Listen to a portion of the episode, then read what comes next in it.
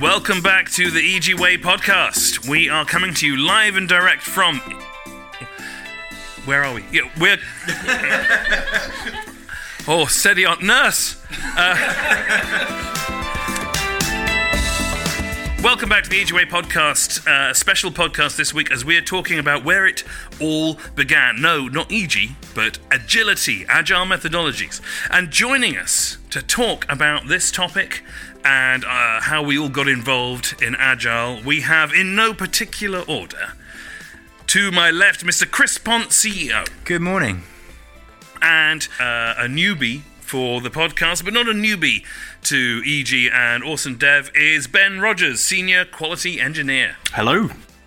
And joining us again, the voice of reason, Alan Jackson, Chief Operations Officer. Hello. And with Alan, uh, another familiar voice uh, for you on the podcast, it's Robyne Birkby, our business analyst. Hello. And finally, completing the lineup is Martin Dumbill, Business Development Manager. Hello. And uh, I'm Andrew Walker. I'm a freelance writer.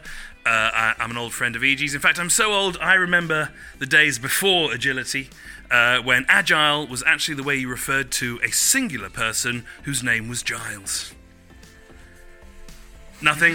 No. okay, you can edit a laugh in. If, we have a laugh track. I was going to say, if, if, your name is Giles and you've been offended by that joke, do get in touch with us at IJYI Limited on Twitter or send us an email to my name is Giles and I'm offended at ijyi.com.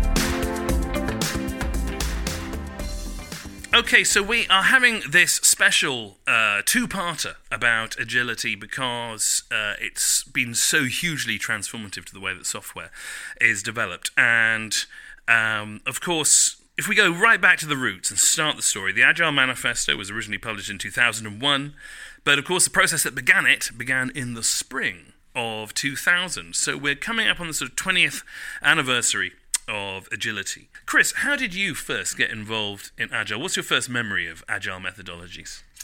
Um, so I, have done many different roles within a software development team, um, from junior developer, you know, mid-level developer, senior developer, technical architect, solution architect.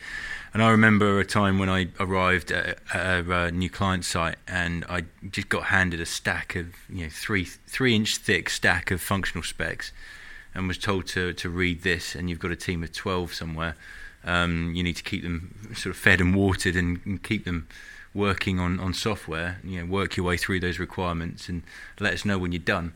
Uh, and that, that, you know, really didn't make a great deal of sense. So um, when we eventually did an agile transformation on that project, it, it had a, a massive impact.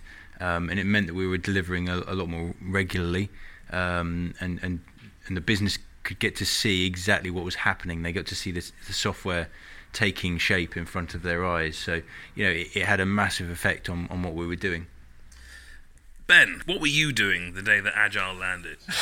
Oh, um, I think the thing was for me, uh, Agile existed for some time before I was involved in it. A lot of what I was doing for sort of probably the first 10, even 12 years after the Agile Manifesto was published, I was still working in an old waterfall or, or V model method. Um, so for me, Agile, I was kind of a late starter um, to a certain extent. And I would say that a lot of the early projects I was working on were what I'd come to refer to as fragile or wagile in that they were some sort of strange attempt to mix the two methodologies so that you had some elements of agile and some elements of waterfall trying to coexist. And I think we may talk about it later, but I think it's really the case that until it's fully embraced, you don't understand the, and don't see the real benefits of an agile approach.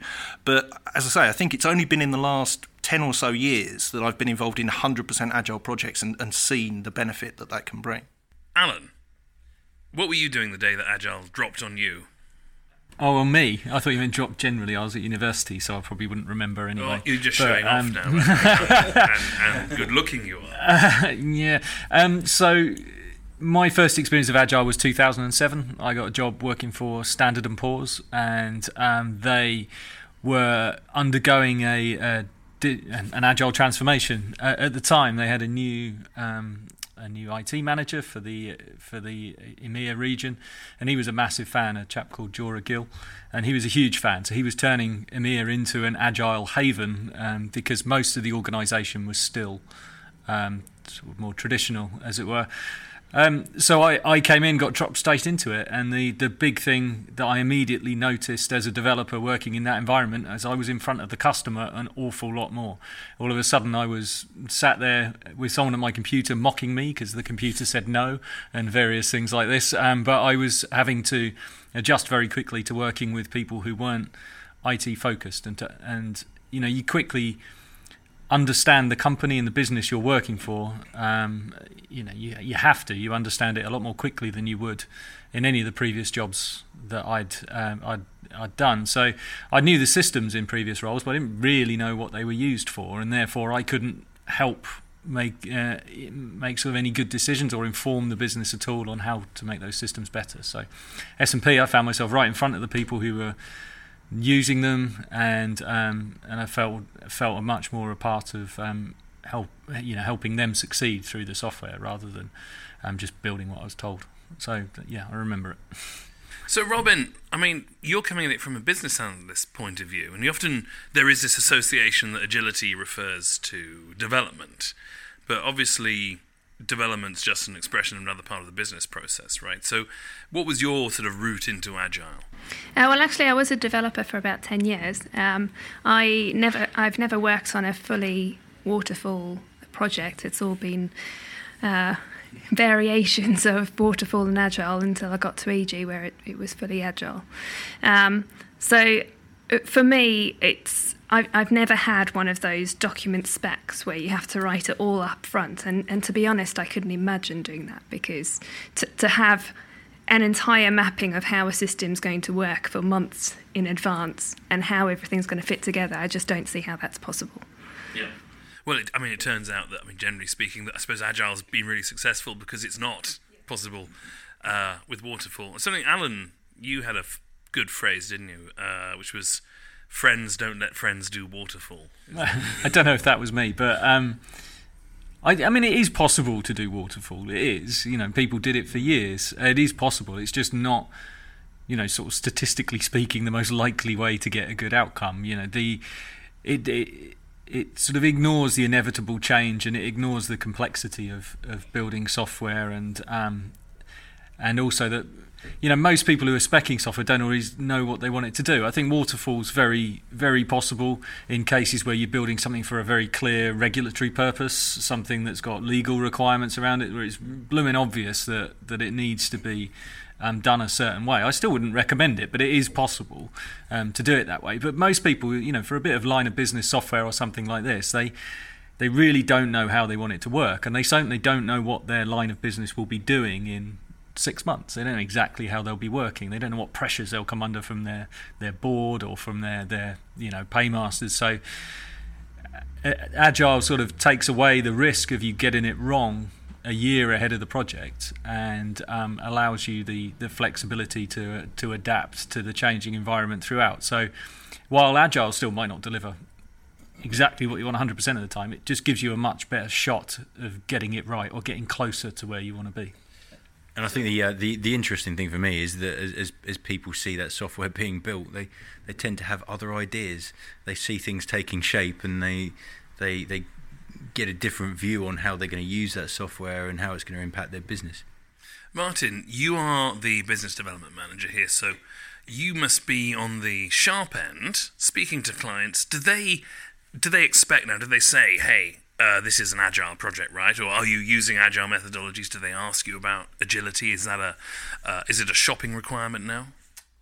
Not necessarily now, because I think adoption is so high. I think that going back to the point that Alan and Chris were discussing, I think for a long period of time, the view for agile software development methodologies was one of trying to avoid failure but you've got to look at it the other way. And I think that's how it's being perceived now is that actually, not only, yes, does it mitigate risk of failure, but it adds additional value to the deliverable. So, you know, you can incorporate those emerging requirements, those changing needs into the process and get a better deliverable out the end of it. So I think that's what clients, purchasers, or whatever you want to call them, look to from a, from an approach that flexibility to flex and to change their mind fundamentally because you know nothing in in the modern world you have so many disruptors. Look at fintech look at banking. Um, you know if you were to start a project now who's to say you know even by the end of this month that things won't have changed. So that's that's what you need is that ability to change. That's an interesting one though, because of course the, one of the things we often come up against with um, in, in, my life, you know, o- over the years with clients, is they want to know exactly what they're spending on, mm-hmm. and there's is there is there a sort of natural tension there between saying, well, we can deliver these things three months down the line, but maybe they won't be necessary. We have to deliver other things within the budget. Do you, do you come up against sort of you know chief financial officers and people like that who want a, a laundry list and they they won't sign off on anything else? Yeah, and I think that's one of its. It still remains to be one of its biggest challenges, is that you're not signing up in black and white in writing to what you're going to get at the end of either an iteration, a sprint, or a release or a project, um, because you know the modern business climate and environments, people want to know what they what they're getting, um, but the addition, you know, the ability to deliver more should outweigh that. But you know, you, are still going to get that mindset, um, and usually it's it requires an educational process, shall we say, to to help people get their change their thinking. Okay, so on the subject of changing thinking, I'm going to take you right back now. I'm going to do a quick pop quiz. So if anyone has got the briefing notes I uh, carefully prepared, I want you to turn them over, except for me. and I'm going to just a quick pop quiz test here. Can anyone tell me what is the first of the four values? Individuals and interactions over um, processes and tools. Yes. Okay. One point to Chris. Well, hey, excellent. Did he see your note? No, I don't think so. I don't think I'm. I, am i am putting my hand over the back of them just in case. Okay, that's that is good. Um, next one. What is the second of the four values? Working software over complex documentation. Very good, very close. I'll give it to you. I'll give it to you. It's working software over comprehensive okay. uh, documentation, but that was that was pretty good. Okay, Ben. So Ben and Chris, they get to have lunch today. There's three people left and only two values left, so one of you is going hungry. I'm just going to float that out there. I've already eaten. So, what is the third of the values? I have no clue. Number three. Number three. You are correct. Yes. Okay, I'll tell you. It is responding to change over following a plan. That's number four, Chris. Oh, so I'm, God, what a loser! got that wrong. I'm, I'm actually I'm going to take a point off you now. Oh, so Ben is definitely senior quality engineer in the lead. That feels like the right result. So I can draw with Chris by not saying another word. Exactly. That's generally what happens. Yeah. Okay, so the third one is customer collaboration over contract negotiation, and of course the fourth one was yes, responding to change over following a plan. Now, what's really interesting is um, underneath there is a line that sort of puts all that in perspective, which is that is, while there is value in the items on the right, we value the items on the left more. So the items on the left being individuals and interactions, working software, customer collaboration, and responding to change. I think that's really important as well. Sorry to jump in because we get thrown at us a lot um, or you're not going to do documentation. Agile projects don't do documentation. Um, I think we've said on previous podcasts it's, it's simply not true. Mm. You just prioritize working software and working code over document over comprehensive documentation. I think it says specifically as well. So, you know, lightweight docs like wikis maintained by the developer as you go along with key points and things like that are part of standard practice because we need to know what we're building. The rest of the team needs to know what's being built. So it makes perfect sense. Um, and we will, at customer request, pay you know produce whatever documentation is required for handover and support, and um, it will be done. But you know, it's just if you were given a choice, you had five minutes left in your day, what would you spend your time doing? so that's all it is. And not only that, I'd say the backlog forms part of that documentation as well. It's not like the backlog items get deleted afterwards. So they've still got all the details in. They've got the history of what was checked in, what was um, what was built at the time. So you can see a history of every backlog item that goes on. And the, yeah, I mean, the, the one that always gets me is the individuals and interactions over processes and tools because I've worked in quite a few places where everything was done over chat tools or everything was done over emails. Nobody gets up and talks to people anymore. So, um, you know, I always used to make a point of, you know, getting up from my desk, go and visit people, go and stand by by them and, and have a chat, ask them how their weekend was, build those relationships. And, you know, that's often how you end up getting things done. And th- those relationships are important because I've certainly found whenever people have felt they need to keep it in an email or in a chat, it's because they feel like they need to be able to prove that that happened and that was the decision at a time. And if you're getting to the stage where you're having to prove that this is what was discussed and agreed, then the relationship's breaking down. So.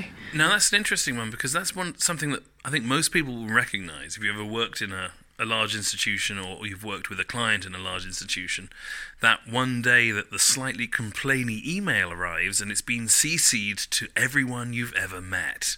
Mm-hmm. Is that is that something that, that happens a lot? So that's a sign that you're not being agile with your relationship building, right?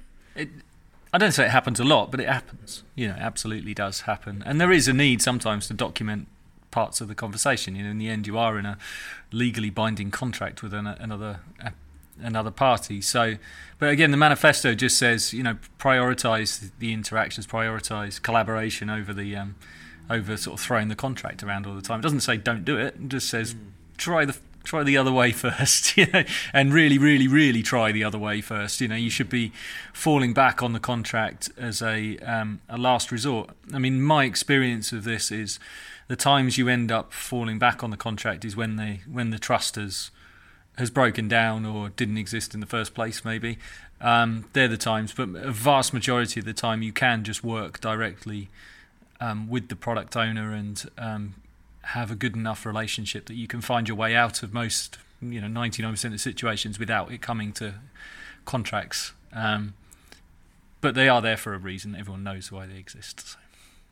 Okay, so Ben, I want to ask you, as a, a quality engineer, you must apply agile principles across the whole spectrum of the software that's produced because I'm looking at that we have the values but then there are the 12 principles that underpin the values. And I have them here. Do I'm not going to do another quiz. Um, but very interestingly and I, I, think one that sort of sits value number 12 is at regular interviews the team reflects on how to become more effective and then tunes and adjusts its behavior accordingly.